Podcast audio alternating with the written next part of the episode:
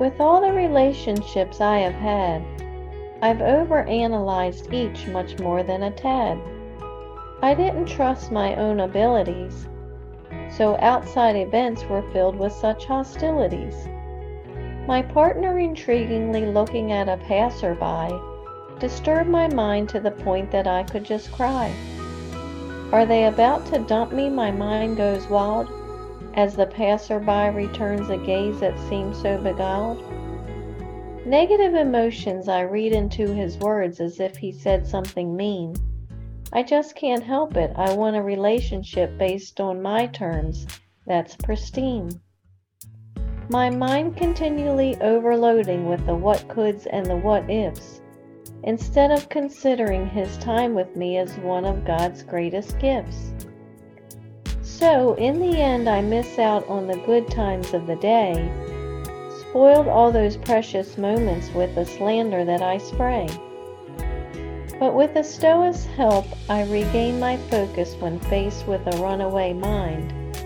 Now I know what to look for in a trusted friend, so we can remain mentally intertwined. As the book of Proverbs tells me, a trusted friend awakens my heart with joy.